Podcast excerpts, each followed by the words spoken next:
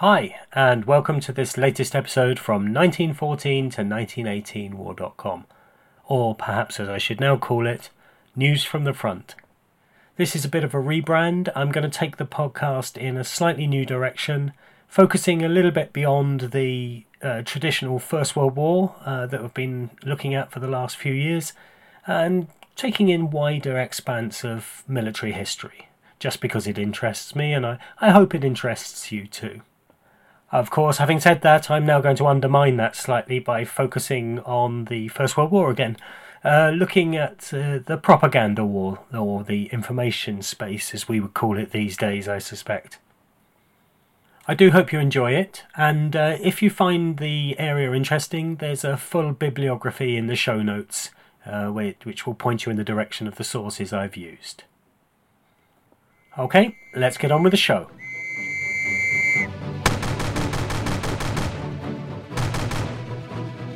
Everything you hold worthwhile is at stake.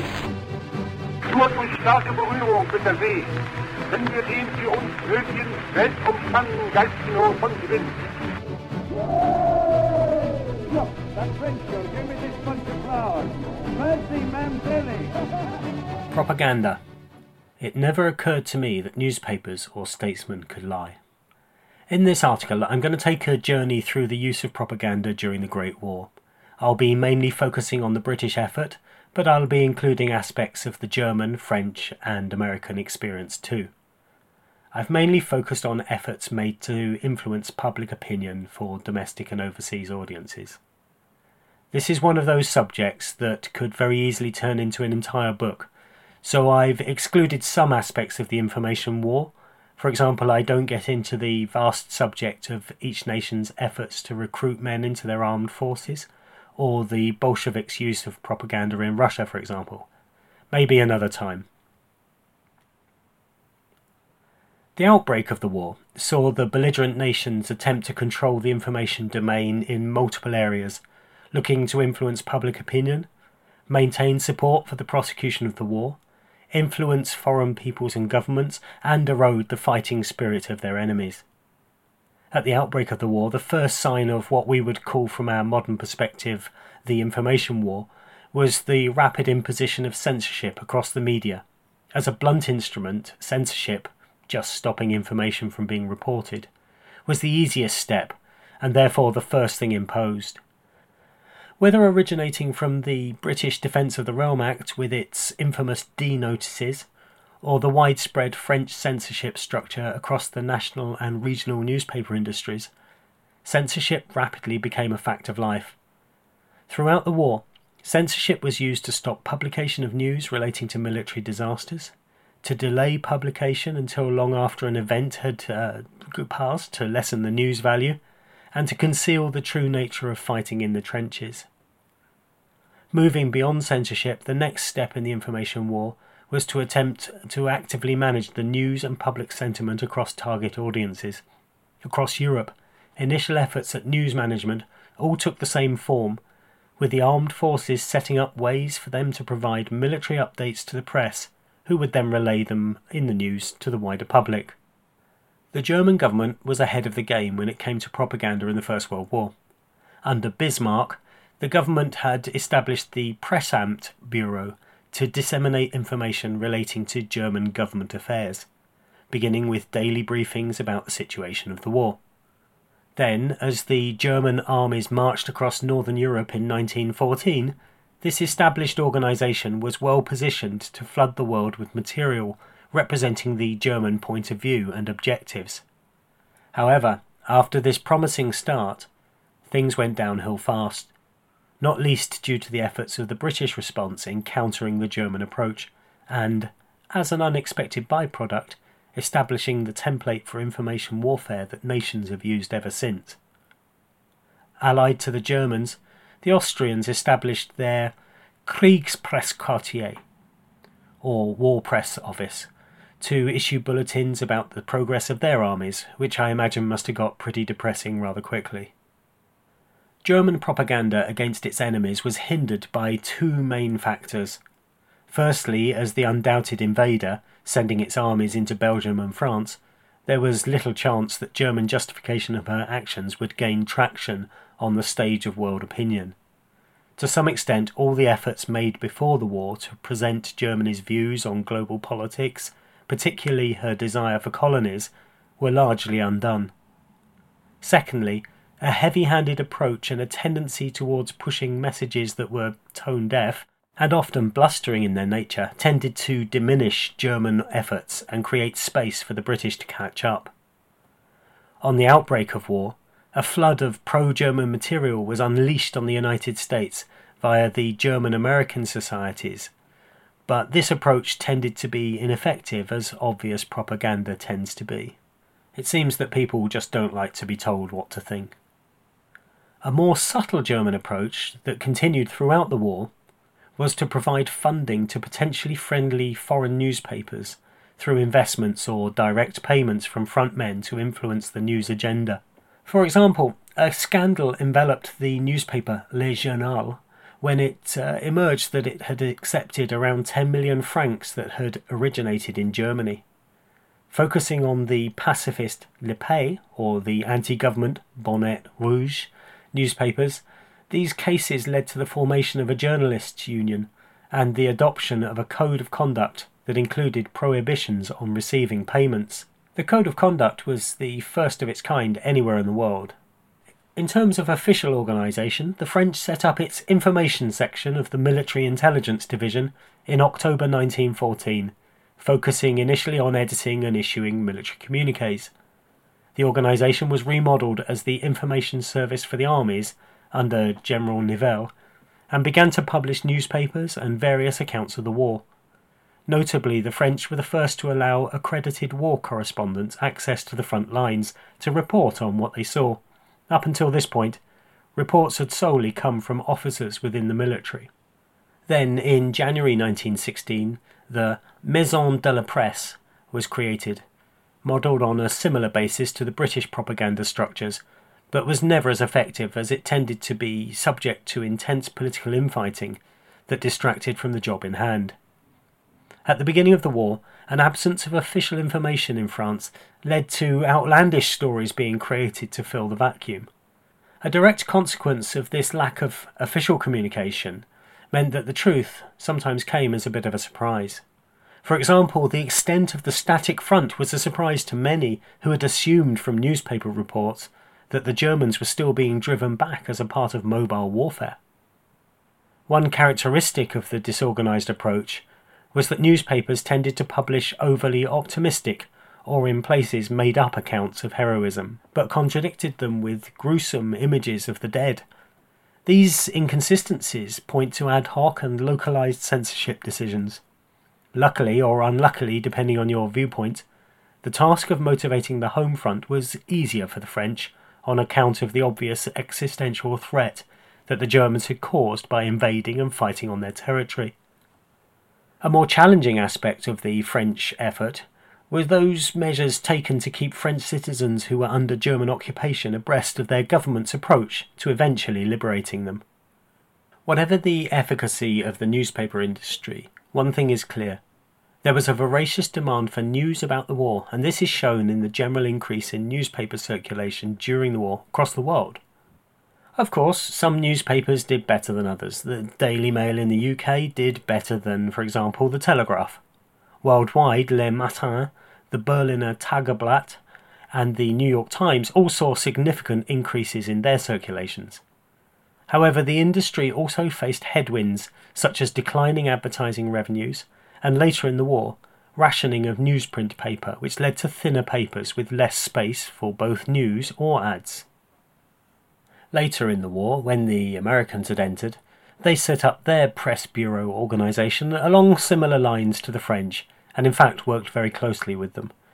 In fact, Clemenceau and General Pershing were so close to each other on the subject of censorship that in July 1918, Clemenceau wrote to Pershing saying, Any suggestion that you may make to ensure a closer collaboration between the two censorships in order to obtain a better result will be accepted by us at once and in this matter, as in all others, you may count upon my most devoted cooperation.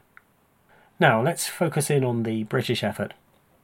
The Press Bureau was created on the 7th of August 1914 to handle communication and the approach to reporting the news in the newspapers. To this end, the following edict was issued to editors about where the boundaries lay. The names of ships should not be reported, nor A. Movements of ships, troops, aircraft, or war material. B. Fortifications, defence works, arsenals, dockyards, oil depots, ammunition stores, and electric light installations, without first obtaining the sanction of the Admiralty or the War Office, respectively. In fact, no information should be given bearing on naval or military movements, as such information, however remote it might appear to be, would probably be of advantage to the enemy and therefore prejudicial to national interests. At the outbreak of the war, the British had no formal organisation for propaganda operations. The unmistakable impression is that, along with much of the rest of society, the government wasn't ready for the war it had to fight and that included the need to get official viewpoints across for an extended duration. However, in one area, the British were ahead of the game.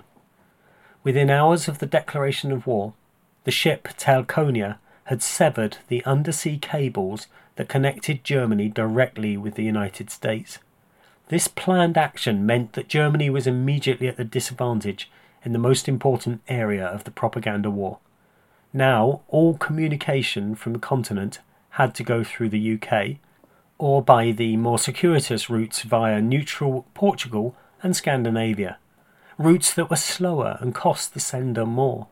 As such, the British version of events, carefully censored, either officially or self censored, tended to predominate in the all important American market. American journalists on the continent, in competition with each other and the British news providers, tended to use the UK cables due to the need to get their material across the Atlantic by the quickest route and to avoid being trumped by their rivals. Elsewhere, the British approach was less organised. At the war's outbreak, the need to mobilise public opinion was considered relatively unimportant, on the assumption that the war would be fought by the professional armed forces and be over quickly. As such, the effort was left to voluntary organisations under the general coordination of the Central Committee for National Patriotic Organisations, or the CCNPO. Disparate voluntary organisations like Concerned Anglican Clergy, the Council of Loyal British Subjects, and the Fight for Right movement were coordinated by the committee with the twin goals of keeping pu- British public opinion on side and motivated, and to express the British point of view to the neutral countries of the world. The committee was very much an establishment organisation, with Prime Minister Asquith as voluntary president, and other luminaries such as Lord Rosebery and A.J. Balfour as vice presidents. The whole thing was chaired by Sir Henry Cust, a distinguished editor of the Pall Mall Gazette. Under his leadership, famous and distinguished personages were encouraged to write or give lectures about the war and Britain's position on the matters of the day. This organisation produced over 100 different leaflets and pamphlets during the first three years of the war, and provided a useful conduit for materials originating in other government propaganda organisations. The CCNPO was useful to the government as it was dissociated from central government functions, but given its leadership, couldn't really be seen as an independent voice. However, it didn't take long for the government to realise that an amateur organisation probably wasn't going to cut it, given the scale of propaganda effort it realised might be required, and further organisations were put in place. They were thrown together on an almost ad hoc basis. The problem was that no one expected to fight a long war, so why bother setting up the kind of machinery that, with hindsight, was going to be needed? As such, the government approach was characterised by short term thinking and ad hoc carbuncles bolted onto existing structures. Instead of thinking, how should we design this? The question was, how can we best fit this new need into our existing structures? The pressing need was to engage with foreign opinion, and two new organisations were set up. The News Department was set up under the control of Sir Edward Grey at the Foreign Office, and the Neutral Press Committee was set up at the Home Office working alongside the Press Bureau, which managed censorship activities. The news department's role was to handle the increased demand for information about the war from foreign correspondents who were based in London. Acting as an information service, the department tried to provide official factual information to the press, encouraging them to publish the information provided with discretion. Even at this early stage, the British approach can be seen as the news department tried to avoid straying from the facts. The approach to what these days would be referred to as information management was to avoid discussion of who was in the right, not to exhort the neutral powers to support Britain, and to avoid direct attacks on the enemy. Instead, the approach revolved around providing factual, if selective, information that supported the British perspective and would lead those consuming the news to draw their own conclusions in the right direction. The second of the two official organisations, the Neutral Press Committee, was created on the 11th of September 1914 under the direction of G. H. Mair, who had previously been the editor of the Daily Chronicle. As you can see here, there's a common theme of putting editors from the press in charge of these organisations. Mair established his new organisation in line with four main areas of activity promoting sales of British newspapers, providing news via telegraph and cables, disseminating propaganda to newspapers and journals that supported the British viewpoint, and enabling the exchange of news services between foreign newspapers and their foreign counterparts. Then, in later 1915, Mair's remit was extended to include activities involving Allied countries. The next, and certainly the most important and most interesting component of the British propaganda effort was the establishment of the War Propaganda Bureau, primarily aimed at presenting the British position in Allied and neutral nations, especially in the most important neutral party, the United States. Reacting to the scale and assertive nature of the German propaganda effort towards the United States, the British Cabinet saw the need for a department specifically aimed at Allied, neutral, and Empire nations. Charles Masterman, MP, the chairman of the National Insurance Committee, a Liberal politician, and the Chancellor of the Duchy of Lancaster, was given the job. Colloquially known as Wellington House after the block of flats it used as its offices, this organisation was to represent the main British propaganda agency for much of the war. When Masterman started his new role, it seems he co opted both the offices of the National Insurance Committee and various of their staff to work on his new project. Wellington House was largely a secret organisation and was careful not to issue propaganda directly, instead, sponsoring material through third parties such as publishing houses so that the material appeared to have been produced independently.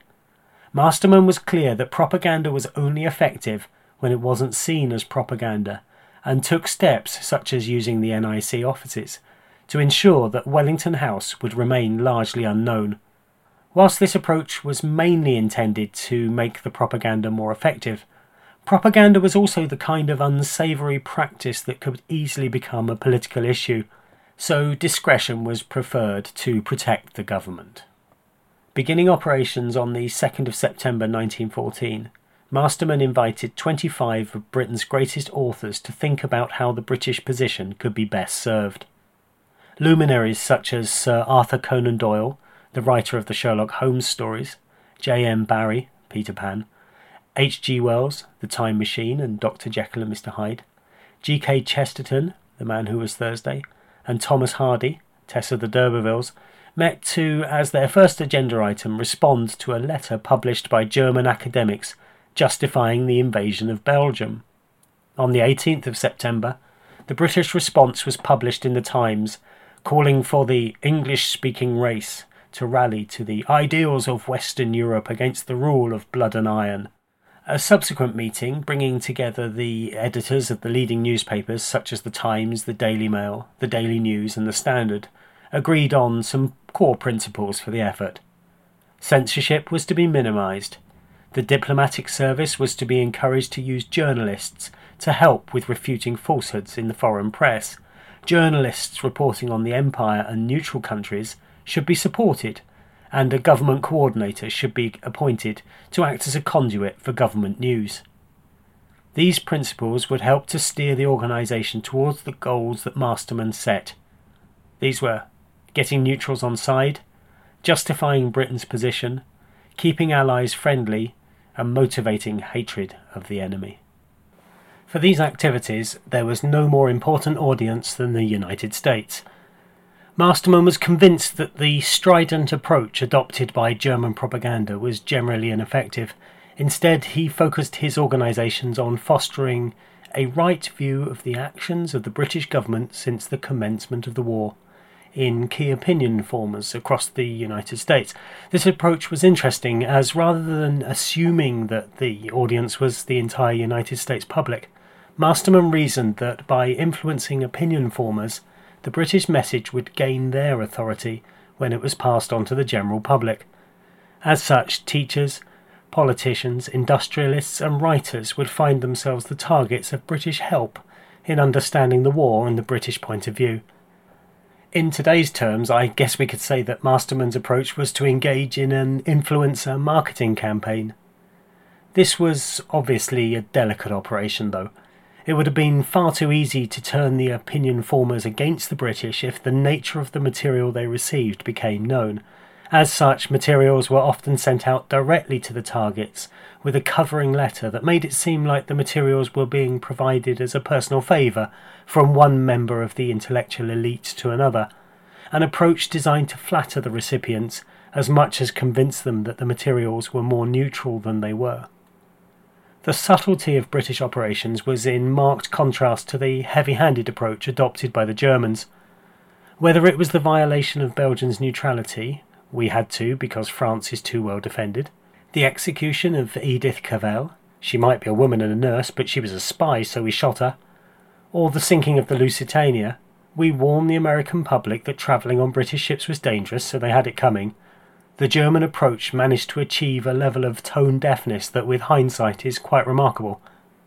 The execution of Edith Cavell is a case in point. Cavell had lived in Brussels since 1907, where she'd successfully managed a nursing school. On the outbreak of the war and the invasion of Belgium by the Germans, she decided to stay at her school and help combatants of both sides. Now under German occupation, and aware that the occupiers would take a dim view of anyone hiding Entente soldiers, she hid two British soldiers before arranging for guides who could get them into neutral Holland. This initial adventure soon grew, and uh, in collaboration with the Belgian Prince and Princess de Croy, an escape route for Entente soldiers was established, with Cavell's nursing school as one of the safe houses where soldiers were sheltered until it was safe to spirit them over the border. The escape route was successful until the point where it wasn't. On the 31st of July 1915, the escape route's chief organiser, Philippe Baucq, was betrayed to the Germans. This led the Germans to arrest Cavell just six days later she readily confessed to her part in the escape route, and her confession was written up for her in German, a language she couldn't read. Her confession made it clear that she had helped to smuggle able bodied French and British men out so that they could join or rejoin their armies. In fact, many of the men she had helped had been wounded, but this wasn't a point made in her confession document. Thirty five people, including Cavell, were tried for running the escape route, charged with treason against the German state. Despite her spirited defence from a Brussels attorney, the court found 26 of the defendants guilty. Cavell was executed on the 12th of October 1915, and her death promptly became a huge news story worldwide as an example of German inhumanity. Not only was Cavell a woman, but also a nurse. It's hard to think of a worse combination from a public relations perspective. The story became more emotive when newspapers in Britain and United States ran stories claiming that the men of the firing squad had deliberately fired to one side to spare the woman from her gruesome death, and when she'd fainted, she had been shot by a German officer while she lay defenceless. This account of her death was actually untrue. Cavell had likely died immediately, struck by a bullet in the forehead and multiple bullets to her chest. But it did make a fine news story. This event, along with the story of the execution of the patriotic Captain Fryatt, executed for trying to ram a German U boat, I covered him briefly in a, uh, an earlier podcast. These were used as examples of Germans' inhumanity, with the events being widely published and publicised to spread the word. One thing is certain.